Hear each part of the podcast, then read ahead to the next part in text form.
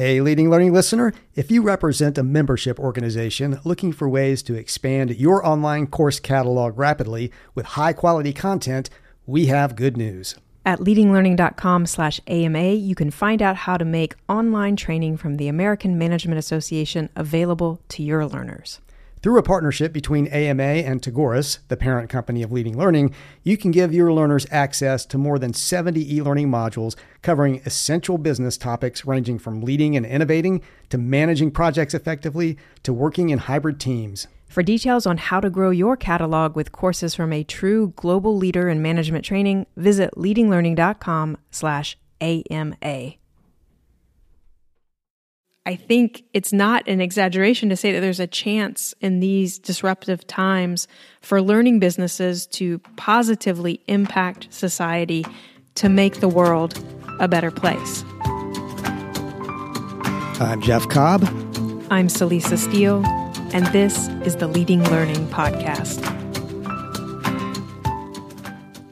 We paused the Leading Learning podcast after we released episode 250 in the summer of 2020 because we felt a pull to explore topics and ideas that call out for deeper exploration. Now we're moving the podcast to a series approach rather than single, self contained, one off episodes. With our new approach, over the course of several episodes, seven in this case, we'll explore a topic from a variety of viewpoints drawing on multiple interviews, as well as offering our own thoughts and providing context for the conversations with others and connecting the dots. In this first series, we're tackling the subject of the learning business in disruptive times, aka the times we're living in now in 2020. While our focus and point of view is on the current moment, what the series covers will be useful in future times of disruption we can learn from the past and the present and apply those lessons to shape the future and respond to its demands and opportunities. So, Lisa, we're calling this series The Learning Business in Disruptive Times. So, let's talk here at the outset of episode 251 about the idea of disruption. And I'd be interested, what does that mean to you? I think I'm pretty happy with something close to the dictionary definition. Disruption is a break in the normal course of some activity or process. So, for me, disruptive times are periods where the normal course is thrown off. And now I have a question for you, Jeff. Do you see disruption as a good thing or a bad thing? Well, it, it is a good question. I, I see disruption as a thing not inherently good or bad. So, depending on what process or activity is disrupted, it could be bad or it could be good or something else. So, disrupting someone stealing my credit card information, for instance, that, that would be a good thing for me. Disrupting my meditation in the morning, that wouldn't be so good. Disrupting my planned evening of quiet reading with a surprise party might bring elements both of pleasure, so I get time with friends and family, and elements of displeasure, the loss of making progress in a good book. Aha. So we're beginning to get into types of disruption. You mentioned theft, interrupted meditation, surprise parties. And I know you and I had four categories of disruption in mind as we framed this series one, the pandemic, two, systemic racism, three, the economic situation, and four, political contentiousness and uncertainty in a major election year. And so I think we all know all too well now that the pandemic is clearly a force disrupting living and working worldwide. According to the Johns Hopkins Coronavirus Resource Center, as we're recording, there are more than 35 million confirmed cases of coronavirus worldwide, and we're approaching 7.5 million confirmed cases in the U.S. Worldwide, more than 1 million have died. In the U.S., over 209,000 have died. Those are sobering numbers. They are.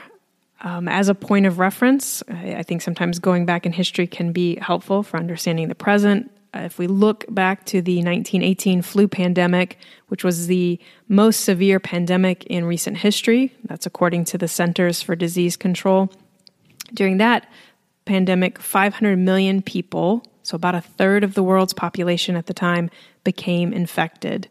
So that's 500 million versus the 7.5 million today. And during that 1918 flu pandemic, the number of deaths was estimated to be at least 50 million worldwide, with about 675,000 occurring in the US. So those numbers are more dire than what we're seeing at this point. But of course, the COVID 19 pandemic is unrolling as we speak, and we don't know what the final numbers will be. We only know that they will be higher than the numbers that you just shared, Jeff. And then systemic racism is another disruption that we had in mind as we framed this series. And many have likened racism and COVID, calling them both pandemics. Yeah, I mean, signs saying racism is a pandemic were seen at the Black Lives Matter protests that surged this summer between May 26th, so the day after George Floyd's killing, and August 22nd. The Armed Conflict Location and Event Data Project, ACLED, records over 7,750 demonstrations linked to the Black Lives Matter movement in all 50 states and Washington, D.C. And the New York Times reported that on June 6th, half a million people turned out in nearly 550 places across the U.S. That's half a million people protesting in a single day. And the New York Times also reported in July on four polls that suggested 15 million to 26 million people in the U.S. participated in demonstrations over the death of George Floyd, Ahmaud Arbery, Breonna Taylor, and others this summer. And as the Times points out, those figures make this summer's protests the largest movement in the country's history. The Times quotes Deva Woodly, who teaches politics, and she says that the civil rights marches of the 1960s were much smaller in number, all the protests in that period, if you add them up, would amount to hundreds of thousands of people protesting, not the millions of people that we're seeing this summer. And so the scale of the response to racism that we're experiencing right now is just unprecedented. And as with the pandemic, we're not dealing with something that's done. Demonstrations aren't over, they're still happening, and they're probably unlikely to let up anytime very soon. Now, the third disruption the economic situation, that's also ongoing. The pandemic plunged the global economy into a recession. The lockdowns and, and shutdowns took their toll, but there are already signs that the U.S. economy is recovering. In a MarketWatch article, for example, the St. Louis Fed president James Bullard says the U.S. is out of the recession, but he uses an analogy to explain our situation. It's like the U.S. economy has been in the hospital and it's now out, but it's still recovering. And I think it's really important to note that the impact of the recession has been unevenly distributed, not just across countries and regions, which is true, but across types of people. The Washington Post recently reported on the coronavirus recession's inequality. It's been a mild setback for those at or near the top economically, while those at the bottom have been delivered a recession like blow. And that's historically the case. You know, the rich can usually ride out an economic downturn more easily than the poor. But the Post found that this most recent recession is the most unequal in modern U.S. history. Now, the fourth disruption we have in mind is political contentiousness and uncertainty in a major election year. In a, poll, in a poll conducted by The Economist and YouGov at the end of September, in response to the question, How much confidence do you have that the 2020 presidential election will be held fairly? 28% of registered voters said that they had only a little confidence or none at all. And voters who identify as Republicans have less confidence than those who identify as Democrats. 30% of Republicans in that poll have only a little confidence or none at all versus 24% of Democrats. And I'll quote another poll. This one was done by the Pew Research Center, and it speaks to how divided our political parties are becoming. roughly four in 10 registered voters in the Trump camp and the Biden camp say that they do not have a single close friend who supports the other major party candidate. And fewer than a quarter say they have more than a few friends who do. And again, that's based on a, a survey from Pew that came out in uh, that was conducted in July and August. And of course, this too is an evolving issue and situation. Just a couple of days before we're recording, President Trump was diagnosed with COVID 19.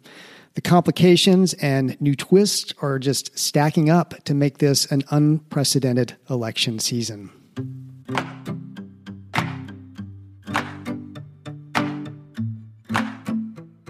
We had four categories of disruption in mind as we framed this series the pandemic, systemic racism, the economic situation, and political contentiousness and uncertainty in a major election year. What do you think of those categories of disruption, Jeff? Are they inherently a good thing or a bad thing? Well, again, a lot depends on your perspective. The pandemic is like the definition of disruption. It's upended things and thrown off normal activities and processes. And while the coronavirus on its own certainly strikes me as a negative thing, I have experienced some positives as a result. A somewhat slower pace to life, for example, brought about by activities like kids' sports being canceled for a time. And I think that's true with the economic situation too. It really depends on your position certain businesses are thriving. I'm sure people listening know that online learning designers and developers, for example, and virtual conference providers are experiencing something of a boom right now. Yes, definitely. And, and the other two categories of disruption that I mentioned systemic racism and political contentiousness those both, at least phrased as I just mentioned them, are, are negative, but I could see them having positive effects. The Black Lives Matter protests and their coverage in the media may be educating more folks about systemic racism and the need to take action to dismantle it. And political contentiousness and the uncertainty uh, surrounding the elections this year may push individuals who sat out past elections. Maybe it's pushing them to vote this year, and that would be a positive in my book. Because disruption isn't inherently good or bad. And because point of view matters so much, we sought out folks to have conversations with who we felt could comment on one or more of the four or even other categories of disruption that we're all feeling personally and experiencing also as learning businesses. Four conversations are part of this series. I spoke with Seth Kahan of Visionary Leadership. Seth has been on the podcast three times before talking about leadership, innovation, and collective impact. We reached out to him again because he's a thoughtful, thought provoking guy, and we knew he'd have an informed and nuanced view of these current disruptive times, in part because he's proactively sought out conversations with leaders. He undertook a 100 CEOs in 100 Days initiative back in the early days of the pandemic. And that's certainly something we talk to him about. But Seth also has a deep history with these issues that we go into to bring his really unique and deeply felt perspective to the times that we're experiencing right now. I spoke with Shilpa Alimchandani. She's also been on the podcast before in an episode that focused on implicit bias. Shilpa is a consultant specializing in diversity, equity, and inclusion. She's very hands on with instructional design, with facilitation of learning, and with coaching. And her goal in working with organizations is to address diversity, equity, and inclusion so that it can make a lasting change. She's clear about not wanting to be part of a DEI undertaking if it's going to be a band aid approach. She wants to engage when there's an opportunity for long term change, because that's what it takes to dismantle systemic racism, to really wrestle with bias. It takes commitment over time, and that makes complete sense, of course. Change requires learning, and we all know that real deep learning takes time and repetition and practice, not just a one off workshop. And I talked with Tracy Steiner Senior Vice President for Education and Training at the National Rural Electric Cooperative Association, or NRECA, a trade association based in Arlington, Virginia. I've had the good fortune to know Tracy for a number of years now, as well as the opportunity to work with her and her team at NRECA. She's someone who's always very proactive and very strategic about navigating challenging circumstances.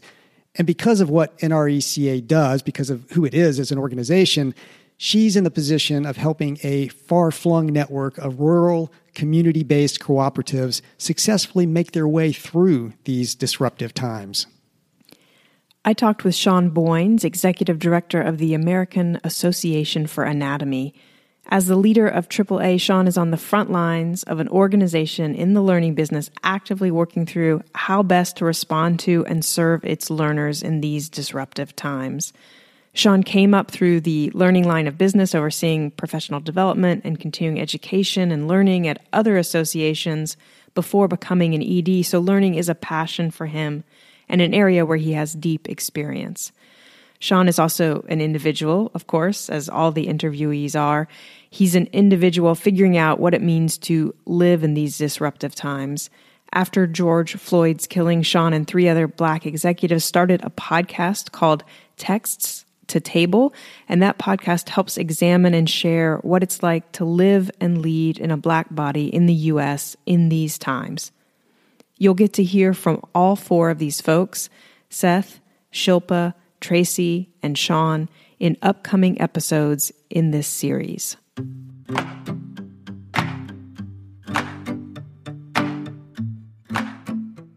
We see disruption as an important topic to address on the podcast because learning always happens in context, a critical point for all learning businesses to always have in mind. And the broader context for all of us including our learners, has changed significantly. And of course, that can have impact, significant impact on a learning business in multiple ways. Yes. So these disruptive times are having concrete impact on learning businesses. If we look at the pandemic, for example, COVID meant a really swift shift away from in person learning to online learning. And with that swift shift came all the issues from ensuring the quality of the learning experience to challenges related to participation and access to questions about business models and financial implications. And the changing nature of work is producing an urgent need for new learning in many contexts. In the medical and healthcare fields, for example, there's been an urgent need for learning related to how to deliver health services remotely. And then systemic racism is taking a toll on staff and learners, and that may be particularly true for black staff and learners. It's hard to focus on learning when an existential threat like racism is top of mind. And this also relates, of course, to fostering engagement in our offerings, a topic we've talked and written about quite a bit. Safety, we know, is one of the fundamental conditions for engagement. As learning businesses, we have to examine and question the extent to which our offerings support an environment with which people of color can identify and in which they feel welcome and in which they feel safe. And this applies to the marketing of those experiences to the actual learning experiences. And then by extension, we need to examine the diversity of our staff and our subject matter experts and presenters. The economic situation is impacting what learners can spend. It's impacting what learning businesses can develop and provide, and it's impacting what learning businesses can charge. There are a lot of free offerings out there in the pandemic world. And the economic situation may alter the emphasis in our learning portfolios. What learning experiences do we need to provide to help people reskill, upskill, and just in general navigate successfully through economically uncertain times. And then political contentiousness and uncertainty make it hard to plan for the future when so much seems unclear. Now, depending on the focus of your learning experiences, the contentiousness may even make it harder than it's been before to address certain topics and issues in a productive way. Learners may be more, quote, dug in on their points of view on either end of the political spectrum and less willing to engage with diverse viewpoints, uh, less willing to have that openness of mind that's so important to true learning. Organizations and their subject matter experts and presenters may find themselves unexpectedly in more of an adversarial position with segments of their audience. A position where making demands may replace engaging in dialogue and may create an atmosphere in which the openness necessary to learning is just diminished. And of course, it's not just each kind of disruption on its own, it's really the swirl of all these kinds of disruption, the quick pivots to online learning and online conferences that were necessitated by the pandemic are, of course, complicated by the economic situation. The political contentiousness in the U.S. is focused in part on systemic racism. Systemic racism means that black bodies in this country are more susceptible to the pandemic and more likely to suffer the economic disadvantages of the pandemic. So again, it's not just one of these particular categories of disruption, but it's all of them intertwined, interacting together. And of course, there's plenty to be said here about what it means to, to lead learning and how important taking broader context into account is for that. And that's something that we have talked about before and that will come up in the context of these interviews and our perspectives uh, on the disruptions that we're encountering right now. Related to that, I think there's also something to be said about the importance of the culture of learning an organization fosters in collaboration with its audience? Have you created a, a culture that can survive and, and, and, thrive in these sorts of disruptive times in which your audience is able to engage not just with the topics that you're teaching, but with that broader context that we're talking about and how the knowledge, the skills that you offer apply in that broader context?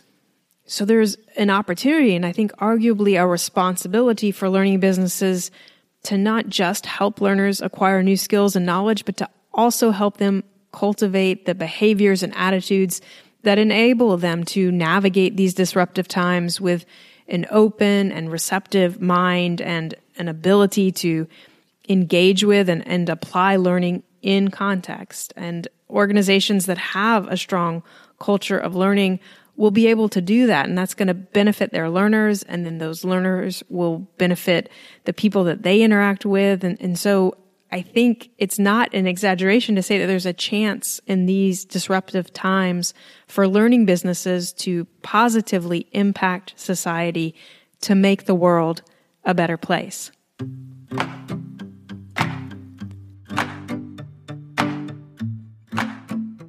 Because disruption isn't inherently good or bad, and because point of view matters so much when seeking to understand disruption and its effect, we want to invite you to reflect, and we offer four questions. First, what are the types of disruption you and the learners you serve are experiencing now? How are you responding personally and in your learning business to those types of disruption? How can you assess the effectiveness of your response? What else do you need to do to respond? You can find show notes at leadinglearning.com slash episode 251, along with a transcript and a variety of resources, including those questions. At leadinglearning.com slash episode 251, you'll also see options for subscribing to the podcast. To make sure you don't miss the remaining episodes in this series, we encourage you to subscribe, and subscribing also helps us get some data on the impact of the podcast. And we'd be grateful if you take a minute to rate us on Apple Podcast. Celisa and I personally appreciate it, and reviews and ratings help the podcast show up when people search on content for leading a learning business. And we'd also like to know what you think about this new approach to leading learning. So go to leadinglearning.com slash Apple to leave a review and rating.